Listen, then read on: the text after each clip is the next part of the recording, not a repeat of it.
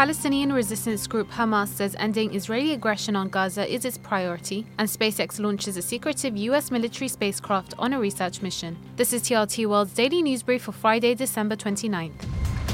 The Palestinian resistance group Hamas's military wing has said that ending Israel's aggression on besieged Gaza is a priority, reiterating their rejection of any hostage exchange deal or negotiations without this condition being met. This was stated in a recorded speech by Abu Ubaida, the spokesperson for the Qassam Brigades, which was broadcast on Al Jazeera satellite channel. 45 Palestinians have been killed in attacks on several parts of the enclave early Friday, and over 21,000 Palestinians have been killed in Israel's air and ground attacks on Gaza since October 7.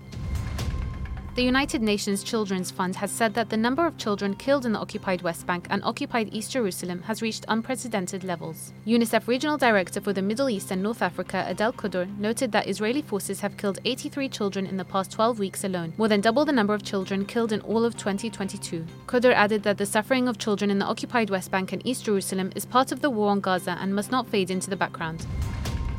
Russia has launched a wave of missile strikes across Ukrainian cities, including the capital, authorities said as they raised a nationwide air alert. The overnight attacks came days after Ukraine struck a Russian warship in the occupied Crimean port of Feodosia. Explosions were reported in Kiev, and missiles struck at least five other Ukrainian cities, including Kharkiv in the northeast, Lviv in the country's west, as well as Odessa in the south, the city's mayors and police said.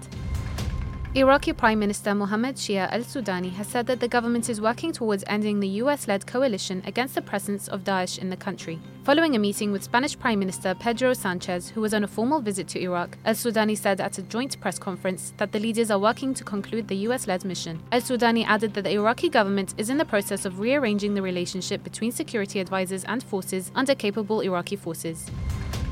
And finally, SpaceX's Falcon Heavy rocket blasted back into space on Thursday night to ferry the US military's secretive X 37B drone to a research mission. After weeks of delays, the rocket launched from NASA's Kennedy Space Center in Florida. The Pentagon has released little information about the space drone and its mission, only saying that the mission would entail multiple cutting edge experiments. And that's your daily news brief from TRT World. For more, head to trtworld.com.